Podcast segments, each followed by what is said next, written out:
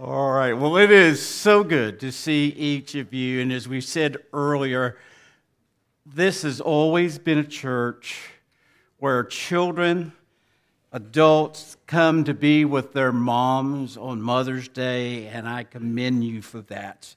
It is a highlight, another highlight in our church when people come to be with their moms on this special day. And we welcome you again here at First Baptist Church. Also, we just look out and this morning how we were blessed uh, by our praise band and how the Lord is using them.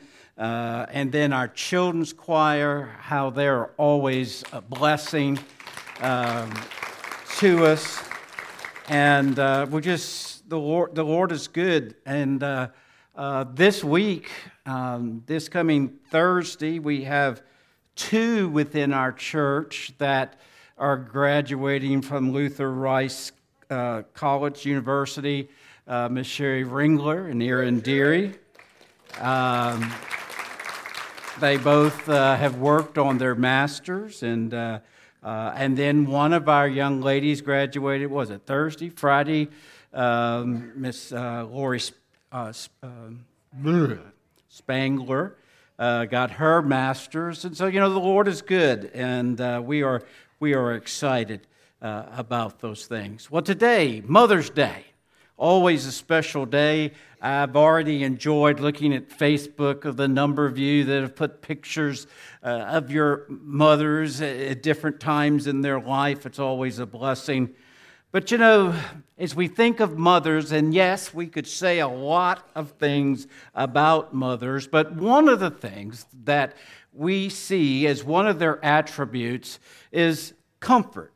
How many mothers go out of their way to give comfort to their children, to their family, uh, and, and for many of them, that is a primary driving force in their life um, uh, to give comfort.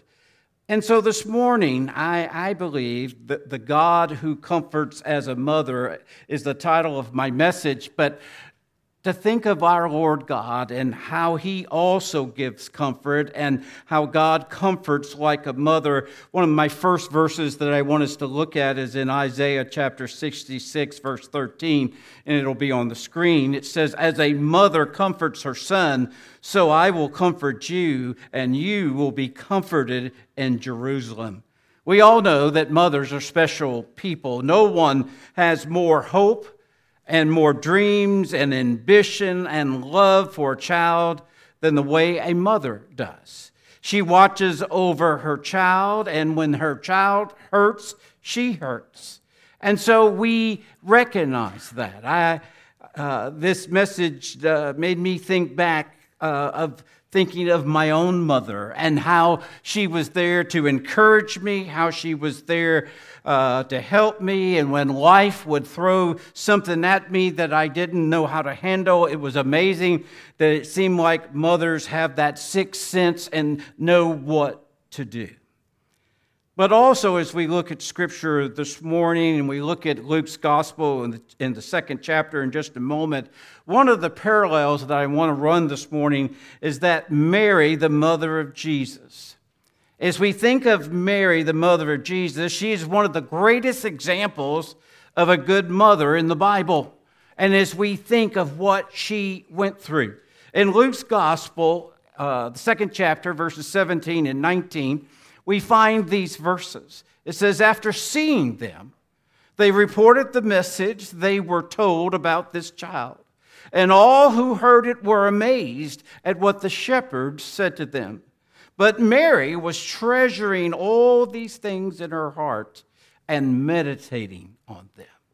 One of the qualities of a mother is that many times they are pondering the different thoughts about their children, about how each of their children is different, how they, how they act and how they do things. And sometimes when people say things about their children, mothers are pondering those things. And mothers like to keep things of children as well. Uh, mothers probably have the first spelling uh, uh, sheet that you made. Mothers keep things. uh, of yours, special clothing, a lock of hair, you know, all those different things, all the different achievements. Mom keeps all those and they think about it and ponder on them. But, moms, let me give you a hint. I've just, Kathy and I have just experienced this. You keep all that stuff thinking when your child gets old enough, you're going to give it to them. Guess what? they don't want it. You say, well, it's right there, take it and they keep just walking by it like it's the plague or something. Even bringing it to the house, it comes back. But you know, mothers have this way of holding on to these things and, and, and pondering on them, and, and, and then continue on in that verse in Luke's Gospel, chapter 2, verses 33 through 35. It says, His father and mother were amazed at what was being said about him. Then Simeon uh, blessed them and told, and told his mother Mary, Indeed, this child is designed to cause the fall and the rise of many in Israel, and to be a sign that will be opposed. And a sword will pierce your own soul, and the thoughts of many hearts may be revealed. Can you imagine hearing a comment like this, hearing a statement like this? And as again, Mary ponders and still wondering what's going to happen, but she never gave up caring for her child. Moms don't give up, do they? I know sometimes teenagers say, Mom, I just wish you'd give up. But moms won't. Moms will continue to care. Moms will continue to be there. Moms will continue to pray for their children. And oh, how blessed we are that they do. In verse 38 of that same chapter, it says, At that very moment, she came up and began to thank God and speak and to speak about him to all who were looking forward to the redemption of Israel. Mary was starting to get glimpses of what the ministry of Jesus might be and what he might do.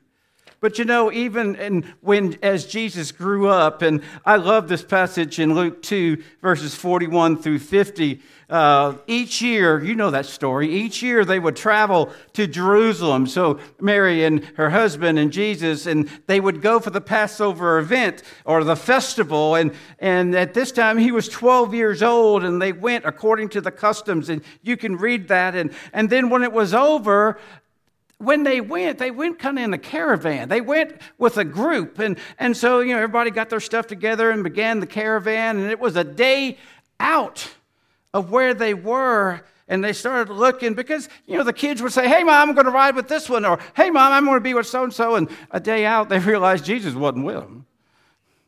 And uh, now I asked this question in the first service, Kathy, and no one would raise their hand.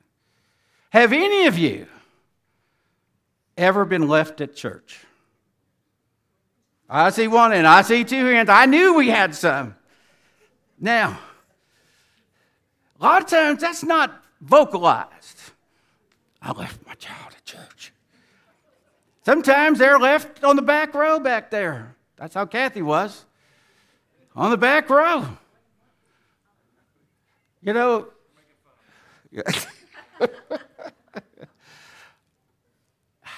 Moms, what happens when you realize you've left your child? Somebody will find them. They'll give them back. But, you know, moms think, you know, sometimes they go, oh man, what are people going to think? They must think I'm going to be the worst mom there is. You know, I left my own child.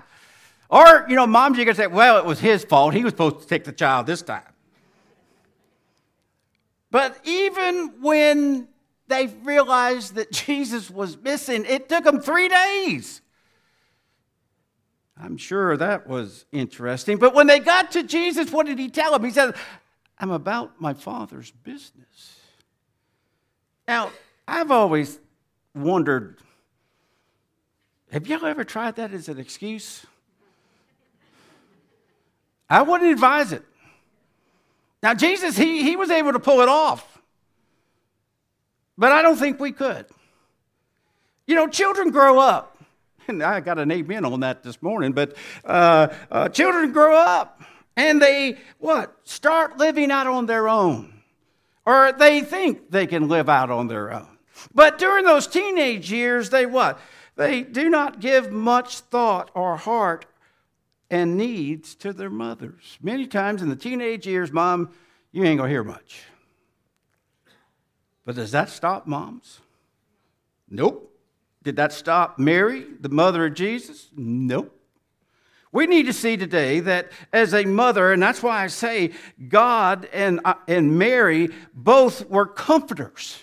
They were there to comfort their children. And at times, well, remember when Mary asked Jesus to make turn water into wine? Jesus wasn't really thrilled about that. But isn't it amazing how moms can get by with that? Moms, let me tell you. But you know, there's, there's some interesting things even later on in life, even Jesus in John 19, verses 26 and 27, it says, When Jesus saw his mother standing there beside the disciples, he loved, he said to her, Dear woman, here is your son. And he said to this disciple, Here is your mother. And from then, on, this disciple took her into his home. There came a time when, when Jesus even, he knew that where his life was going and he wanted to make sure his mother was taken care of. He wanted to make sure the disciples, the disciples would look after his mother. And he knew. I even think Mary was starting to realize that there were going to be some dark days ahead. And you know, mothers will face what Mary was seeing in the sense of those dark days. And, but you know, sometimes, moms, those dreams we had for our children, those hopes that we had for our children, sometimes we see them falling apart. But even when that happened, what did Mary do? I believe she continued to comfort her son as much as she could the promise of God being fulfilled in children's lives. That is something that we should desire. Just like we have parent child dedication, we have children's time, we have all these things so that the promises of God can be fulfilled in children's lives. Miss Debbie, every year when y'all do, a, do songs with the children, I'm always there's a child that just kind of steps out. I mean, well, yeah, they step out all right. But uh, I mean, where did that come from? You know? A voice, a presence. And again, working with our children, helping them to cultivate talents that we don't even know about at this time, but God does and, and to comfort them and, and send them. But we need to be reminded also. Even though God comforts like a mother, our Lord Jesus Christ, He took care of His mother, and then He told His disciples, I am sending you the great comforter. I am sending you one that will comfort you. In our world today, with all the things, if you want bad news, you're living in the right place. Every day there's loaded with bad news. But there's a lot of good news out there. There are children that are doing what is right. There are children that are doing what is right because they have been raised in a proper way and they're living their lives for the Lord. And we need to see that the Holy Spirit of God is there for all of us and for our families. I believe God has a plan for each of us. Sometimes we maybe vary from that plan a little bit, but at the same time, God is there to comfort us. And this morning, I, am just grateful that we have mothers who are willing to comfort, and we have adults that are willing to comfort and nourish our children. And even today, our Lord Jesus Christ he knew what was going to happen because you see, we, we need to realize what sin is. Sin is evil, sin is, is, is black, sin is, is to the point you don't even want to be around it.